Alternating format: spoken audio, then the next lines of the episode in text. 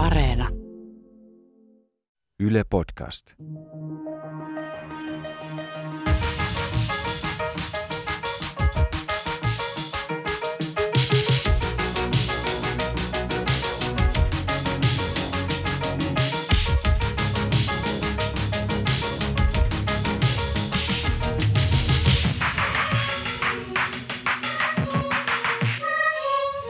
Mitä vielä Ronja Salmi? Studiossa Ronja ja Emilia Emmy Valenttiin. Hei podei. Telkkarissa on viimeksi käsitelty vähän digitaalista turvallisuutta ja digijalanjälkeä, eli se mitä me jätetään jälkeemme nettiin, mitä kaikkea se on ja miten sitä omaa tietoturvaa voisi parantaa. Mutta tässä podcastissa pohditaan, miten internet on muuttanut häiriköintiä ja ahdistelua ja kuinka siltä voisi lopulta suojautua. Ja näihin kysymyksiin haetaan vastauksia Minttu Salmiselta. Hän on yksi someturvapalvelun perustajajäsenistä. Someturva on palvelu, joka on ilmainen ja anonyymi ja sieltä voi saada apua, jos sitä tarvitsee liittyen nettihäiriköintiin tai muuhun inhottavaan toimintaan netissä. Ja esimerkiksi puhelimeen voi ladata tämän someturva-applikaation ja sitä kautta sitten hakea jelppiä. Emmy, onko sulla kokemuksia nettihäiriköinnistä?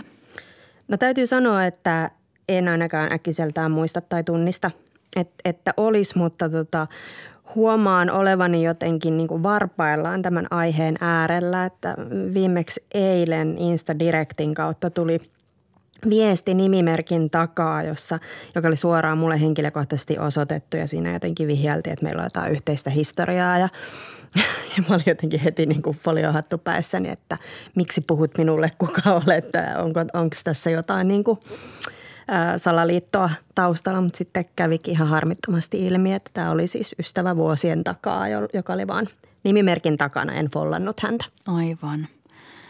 Mä oon kokenut ehkä monenlaistakin nettihäiriköintiä tai inhottavaa toimintaa netissä – Yksi ilmiö, minkä kohteeksi mä oon joutunut, on ihan sellainen ehkä, miten mä nyt sanoisin, ymmärrettävä nettiruotiminen.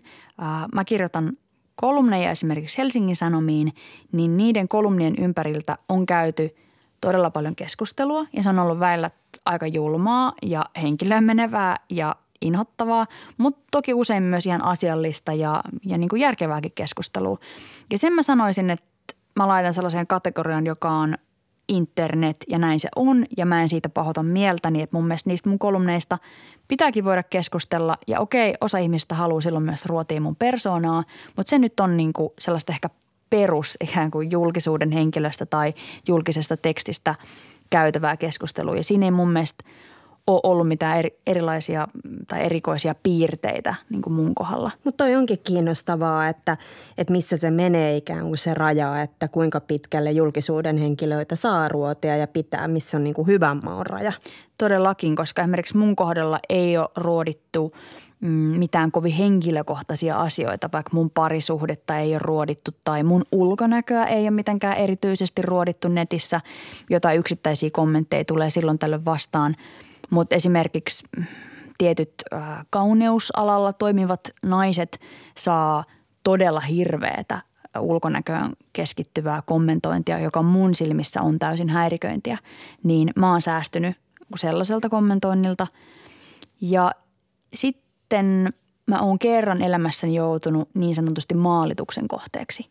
Ja, ja se oli todella ahdistavaa se liittyi mun työhön Helsingin kirjamessuilla. Mä jouduin mm, työni puolesta kertomaan uutisen, joka oli tietylle ryhmälle, joka ehkä noin lähtökohtaisesti on ehkä sellainen oikealle kallistunut mm, ryhmä poliittisesti, niin jouduin kertoa sen uutisen, josta he eivät pitäneet ja sitten he ajattelivat, että se uutinen on yksin minun syytäni ja, ja näin ollen sitten halusivat – saada minut pois siitä virasta ihan niin kuin suoraan. Et siinä oli kyllä sen häiriköinnin taustalla oli ihan suora halu saada mut niin kuin pihalle sieltä pestistä, saada mulle potkut ja ylipäätään niin häiriköidä mun työtä.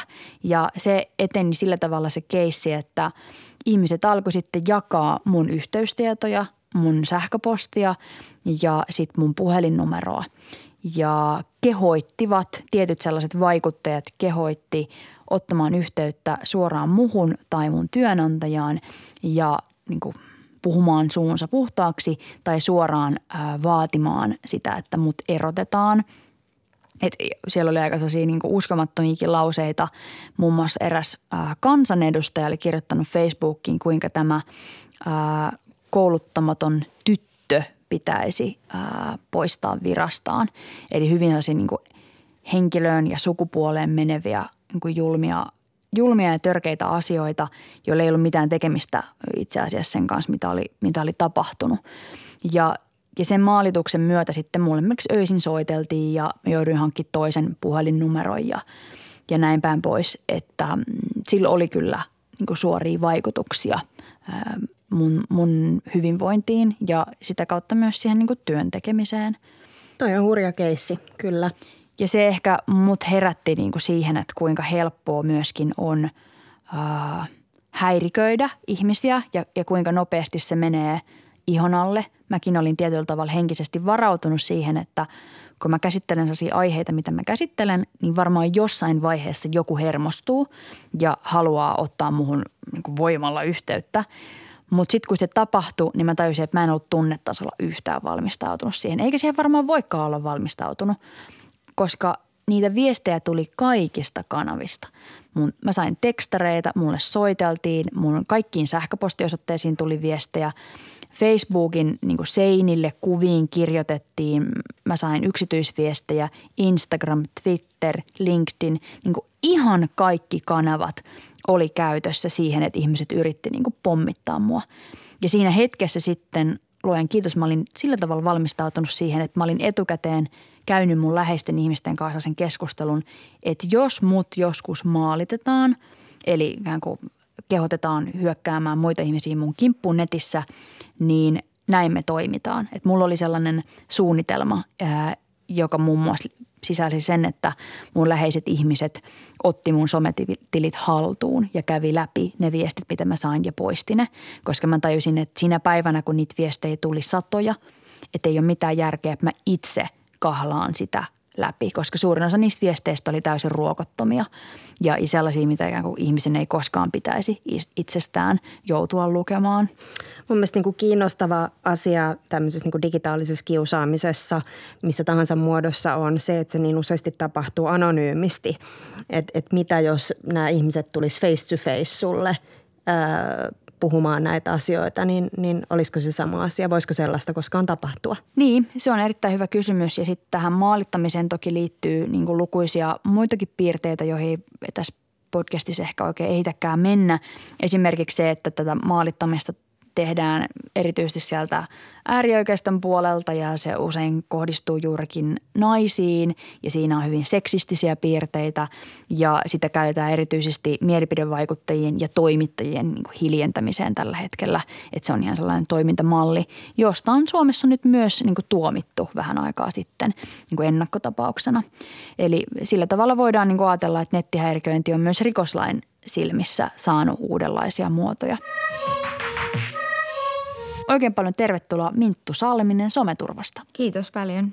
Minttu, sä vähän kuuntelit tuossa, minkälaisia kokemuksia meillä oli nettihäiriköinnistä, niin onko nämä tyypillisiä nettihäiriköinnin muotoja? Mm, maalittaminen on käsittääkseni aika uusi ilmiö tai joitakin vuosia vanha.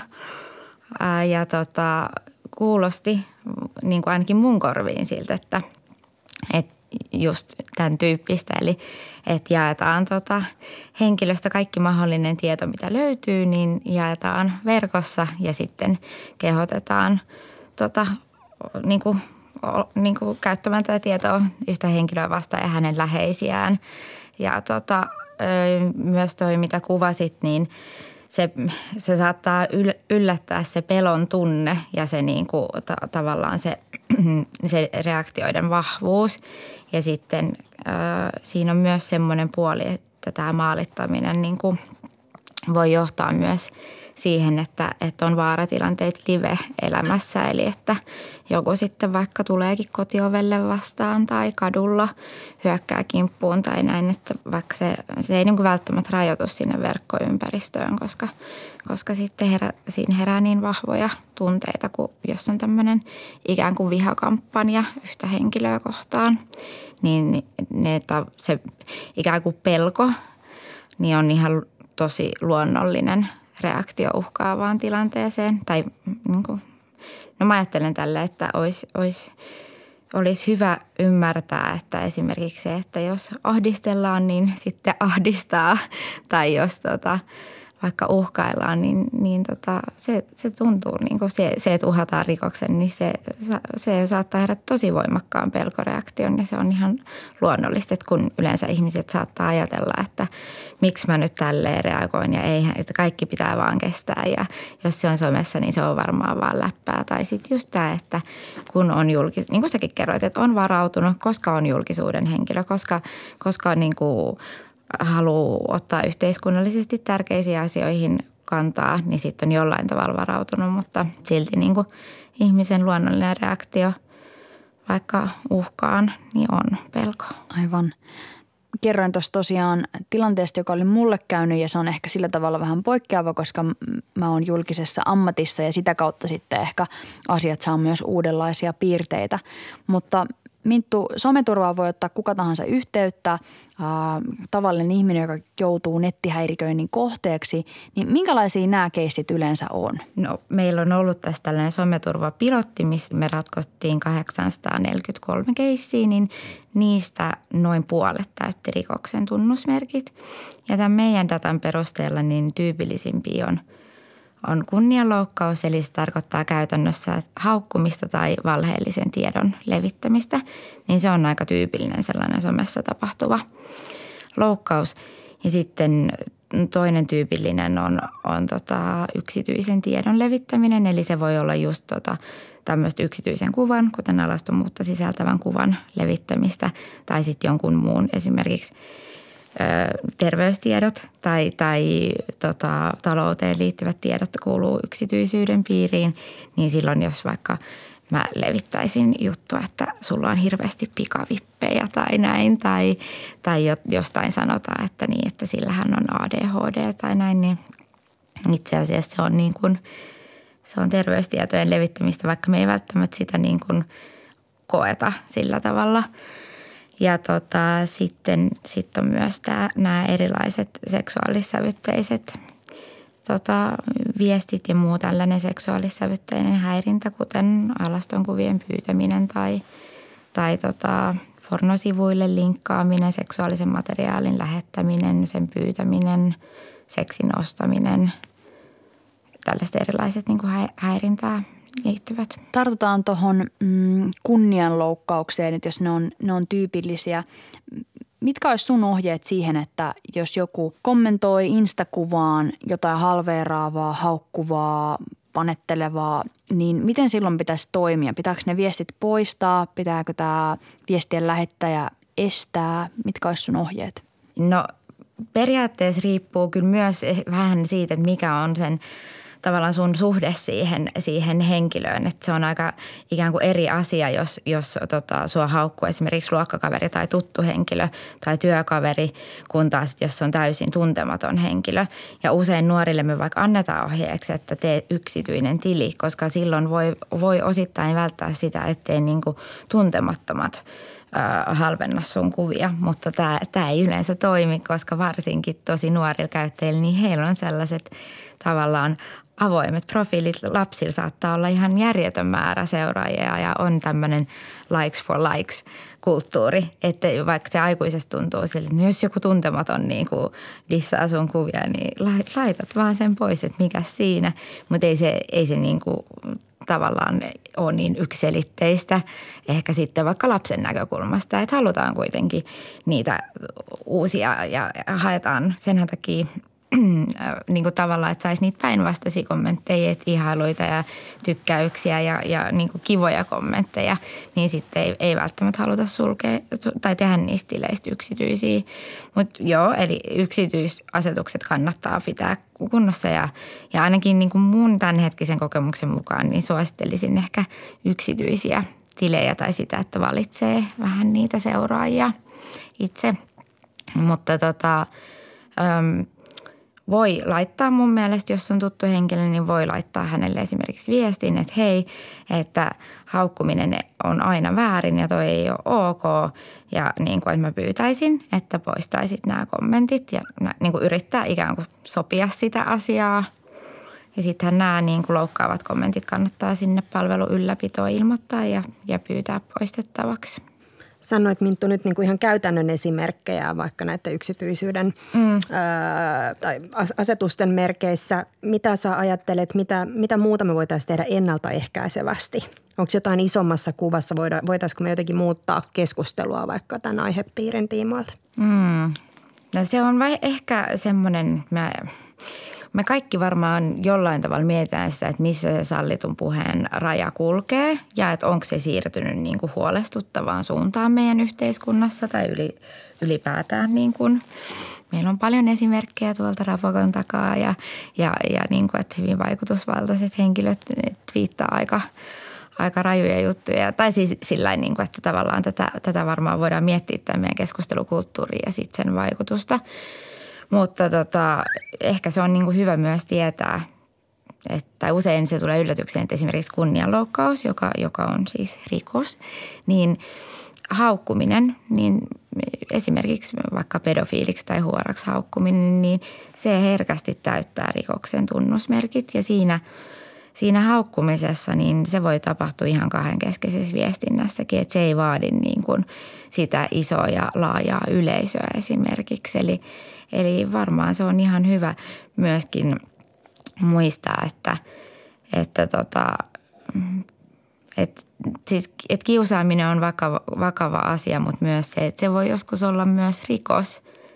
Ja ei ole syytä niin kuin, tavallaan, että on siihen syynsä, että miksi meidän yksityisyyttä tai meidän ikään kuin kunniaa halutaan suojella. Että, että tota, mm, se, semmoista vähän niin kuin malttia malttia siihen keskusteluun. Mitkä ne käytännön stepit sitten on, että jos, jos jollekin omakohtaisesti sattuu näin, että, että joku alkaa viestimään sulle vihamielisesti mm. tai aggressiivisesti loukkaavasti, niin, niin mitä silloin pitää tehdä? Ottaa yhteyttä someturvaa vai tehdä rikosilmoitus? Mm. No suosittelen tietenkin, että ottaa yhteyttä someturvaan siinä mielessä, että me autetaan sitten kertomaan, että millä perusteella se on tai ei ole rikos. Jos se on rikos, niin mikä rikos se on. Ja siitä syntyy siitä meidän raportointityökalun, eli me autetaan käyttäjää antamaan riittävät tiedot sen juridisen arvion tekemiseksi, joka on siis niin kuin älyttömän pitkä kehitysprosessin tulos, että me ollaan valittu sieltä ne 20 rikosnimikettä, jotka, jota verkossa voi tapahtua. Ja sitten tehty tämmöinen niin kuin automatisoitu ikään kuin asianajajan haastattelu, että saadaan oikeasti koottua ne riittävät tiedot juridisen arvion tekemiseksi, niin sitten niiden tietojen kanssa on tosi paljon helpompi mennä poliisille – kun sitten sä tiedät jo, että sulla on keissi ja se täyttää about tämän rikoksen tunnusmerkit ja nämä ja nämä tiedot sinne täytyy ilmoittaa. Ja, ja aina kannattaa ottaa screenshotit itselle, että jos jotain ikävää tapahtuu ja eikä oikein tiedä, niin kannattaa ehdottomasti niin kuin ottaa vähän sitten sitä konkreettista. Ja sen takia näitä some, somessa tapahtuvia niin kuin somekonflikteja tai tämän tyyppisiä ikäviä tilanteita, niin voi olla myös niin kuin mahdollista ja hedelmällistä myös sopii, koska siinä on, siinä on niin kuin aika usein selkeät niin kuin todisteet, että näin on käynyt ja, ja näin. Jos havaitsee netissä, että jotain toista ihmistä häiriköidään, sä meet vaikka jonkun sometilille ja näet, että siellä on nyt kiivasta keskustelua, jota haukkumista tapahtuu, niin mitä se Minttu sanoisit, että kannattaako sellaisen mennä väliin vai olla puuttumatta koko asiaa? Aika vaikea, vaikea hmm. kysymys kyllä, semmoinen mitä, mitä on aikaisemmin miettinyt ja mitä on monesti kysytty. Tota, mm, varmaankin mä itse asiassa saattaisin myös tehdä niin, että jos mä näkisin tällaista, niin mä saattaisin ehkä laittaa myös sille henkilölle, että hei vitsi, että mä huomasin, että ihan superkurja kommentti. Että mitä sä haluaisit, että mä teen, että onko se sun mielestä hyvä idea, että, voiko, voiko mä esimerkiksi kirjoittaa siihen, että hei, että toi ei ole todellakaan ok, että, että kaikki ei tarvitse kestää. Ja ainakin niin kuin mun, mun mielestä niin kuin toi ylittää sallitun rajan, koska, koska, koska – mm, se voi olla ihan hyvä kuulla yleensä sitä henkilöä, niin kuin hänen, niin kuin osoittaa tukea hänelle ja kysyä ehkä hänen mielipidettään. Mutta toki jos ei ole kyse niin kuin vaikka lähe, läheisestä tai niin kuin näin, vaan, vaan jostain muusta, niin sit mä sanoisin, että kyllä se oma, oma semmoinen, niin kuin ne omat sisäiset arvot ja näin, niin ne on varmaan se paras sit kompassi, että mitä, mitä kannattaa tehdä. Mutta, mutta että me joudutaan jokainen niin kuin – varmasti aina miettimään sitä, että minkälainen rooli me halutaan ottaa somessa. Ja myös on tosi hyvä muistaa, että – että niin kuin repostaus on postaus, että monet ei välttämättä, että, että esimerkiksi mä voisin syyllistyä ikään kuin valheellisen tiedon levittämiseen, että jos mä postaan jotain, mitä Ronja sä oot postannut ja sitten se ei pidäkään paikkaansa ja sitten mä levitän sitä eteenpäin, niin kyllä mä oon ikään kuin, niin kuin vastuussa siitä mun omasta postauksesta. Ja jos mun olisi ollut ihan kohtuullisen helppo saada selville, että – että tota, tämä on, tää, tää on valheellista tietoa, niin, niin sitten mun olisi pitänyt ottaa siitä ehkä selvää, että kannattaa myös niin kuin miettiä sitä, että mitä esimerkiksi jakaa, että onko sillä ensimmäisellä postaajalla ollut vaikka lupa postaa sitä kuvaa. Tämä, että pitääkö mennä väliin kiusaamiseen, on mun mielestä aika mielenkiintoinen kysymys, koska – kasvokkain tapahtumasta toiminnasta, niin sehän on se, mitä aina annetaan ohjeeksi, että jos sä näet kiusaamista, niin sulla on vastuu mennä siihen väliin. Sivusta seuraaja on ihan yhtä lailla osallinen tekijä siinä kiusaamiskeississä, jos puhutaan vaikka koulukiusaamisesta.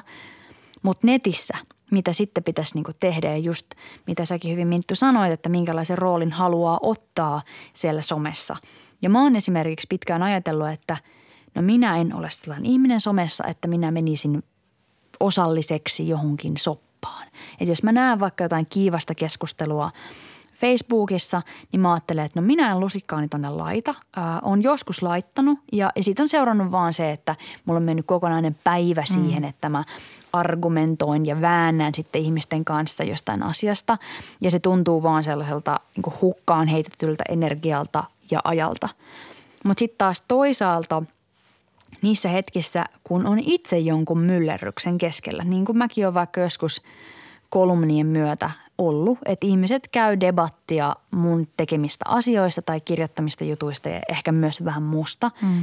Niin Jumalan kautta mä oon arvostanut sitä, että joku on käyttänyt aikaansa ja mennyt kommentoimaan sinne, että hei come on, älkää lyökö, lyökö Ronjaa, että on sillä mm. jotain pointtejakin tuossa, mitä se sanoo. Et todella niin kuin ristiriitaisesti ja itsekkäästi olen kyllä toiminut somessa lukuisia kertoja, että on jättänyt sitten joitain ihmisiä pulaan ja sitten vaan kiitollisena ottanut vastaan tukea silloin, kun on itsestä tarvinnut. Mutta tässä on mun mielestä sitten taas vissi ero myöskin, että kommentoidaanko aidosti omalla, omalla nimellä vai piilotetaanko jonnekin niin kuin, mm. ö, nimimerkin taakse täysin anonyymeiksi vihahuutelijoiksi. Mm. Joo, ja tuossa mä oon esimerkiksi tehnyt ihan selkeän rajan, että Twitterissä mä en vastaa nimimerkeille, mä en vastaa kenellekään sellaiselle, josta mä en tiedä, että kuka se ihminen on. Koska mä käyn Twitterissä keskustelua omalla naamallani, mä kirjoitan omalla naamallani, omalla nimelläni, niin mä haluan sen saman vastavuoroisuuden niin kuin sitten siltä toiselta puolelta. Että jos joku huutelee nimimerkin takaa, niin mä en niin kuin vaivaudu siihen keskusteluun, koska mä ajattelen, että me ei olla tasa-arvoisessa asemassa keskustelijoina – Minttu, mitä sä sanoisit Ronjalle, kun hän on tällainen maankuulu vaikuttaja? Niin voisiko, no, no. voisiko Ronja ää, ikään kuin käyttää hyväkseen tätä, tätä roolia mediassa ja vaikuttaa mahdollisesti ää, aiheen tiimoilta laajemmalti? Hirveän vaikea mm-hmm. kysymys. Tota, ää, no mun tämänhetkinen niin kuin ajatus on se, että, että varmasti ja varmasti jo käyttääkin. Ja ikään kuin jokainenhan meistä vaikuttaa kuitenkin niin kuin omalla esimerkillään siihen, että mikä on se viesti, että miten itse niin kuin haluaa just siellä somessa toimia ja minkälaista niin kuin, tota, keskustelua siellä rakentaa – ja esimerkiksi tosi hy- hyvää esimerkkiä siitä, että miten vaikka vaikeista tai tulennaroista asioista voi keskustella eri mieltä olevien ihmisten kanssa, koska, koska tässähän tulee ehkä niitä eroja siinä, että pyritäänkö sillä keskustelulla löytää ikään kuin, niin kuin totuus että pyritään niin kuin argumentointiin vai että halu, ha, niin kuin, silloin ei voi käydä niin kuin vastavuorosta keskustelua, jos, jos yksi osapuolista haluaa vaikka vaan viedä tiettyä näkemystä esiin. Niin varmasti voi vaikuttaa. Ja mehän ollaan nyt ehkä semmoisessa tilanteessa, että vielä viisi tai kymmenen vuotta sitten niin me elettiin silleen, että someviidakko kukaan ei voi säädellä, platoilla ei ole mitään vastuut, viranomaiset ei voi niin kuin liian suuret volyymit, ei me kukaan tiedetä missä sallitun puheen raja menee – niin kuin vähän silleen kädet ilmaan tyyppisesti, että nyt, nyt vasta toisaalta me nyt ehkä niitetään sitä heinää, että ollaan eletty tälle, että somessa kaikki on sallittua, mutta sitten toisaalta nyt vasta on ruvettu puhua oikeasti vaikka verkossa tapahtuvasta tota, rikollisuudesta ja yksilöihin kohdistuvasta häirinnästä ja kiusaamisesta. Keskustelussa on nyt selkeästi käynyt ilmi, että yksin ei ainakaan kannata jäädä. Eli, eli Kerrotaan vielä, mitä pitää tehdä, jos joutuu nettikiusaamisen uhriksi? No ihan ekana kannattaa puhua siitä ehkä jonkun läheisen kanssa, koska ylipäätään mikä tahansa semmoinen tosi vaikea tilanne, niin yksin ei kannata jäädä. Ja sitten ö, suosittelen, että – raportoi siitä meille, jolloin sitten saa vähän niin kuin konkreettista, että onko tapahtunut rikos ja, ja jos ei, niin mitä silloin kannattaisi tehdä ja jos on, niin sitten saa ohjeet, että, että miten toimia, koska nämä sometilanteet on sellaisia, että ne eskaloituu tosi nopeasti, tosi monimutkaisiksi, niin kannattaa tosi matalalla kynnyksellä tavallaan puuttua siihen heti, jos tuntuu siltä, että jotain ikävää on käynyt ja sitten hakea siihen apua, jotta sitten ne ei niin kuin – pääse siellä sitten syntymään sellaisiksi hirveäksi somesopaksi. Ja miten teihin saa yhteyttä? Tuolla someturva.fi-sivulla, niin siellä on semmoinen pyydä apua painike, niin siitä kun painaa, niin pääsee sitten täyttämään sitä meidän kyselyä, joka auttaa sitten antaa ne riittävät tiedot, että me osataan oikeasti auttaa. Oikein paljon kiitoksia vierailusta Minttu Salminen Someturvasta. Kiitos. Kiitos. Se, mikä ehkä kannattaa muistaa nettihäiriköinnissä on se, että se ei todella katso ihmistä, joka joutuu nettihäiriköinnin kohteeksi.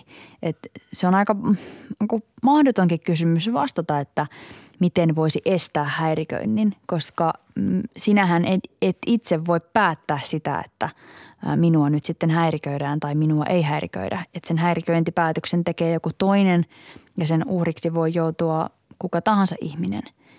Ja mua suoraan sanoen raivostuttaa sellaiset kommentit, mitä vaikka aika moni kauneusalalla toimiva nainen saa, että no mitäs menit laittamaan itsestäsi sitten vähän paljastavaa kuvaa tai mitäs menit nyt sitten jakamaan mielipiteesi, että sinähän nyt sitten kirjasit tällaista törkeää kommentointia. Että eihän kukaan sellaista ole missään kirjännyt, että hei tulkaa haukkumaan mua, tulkaa kiusaamaan mua, vaan sen kiusaamispäätöksen tekee ihan joku toinen ihminen.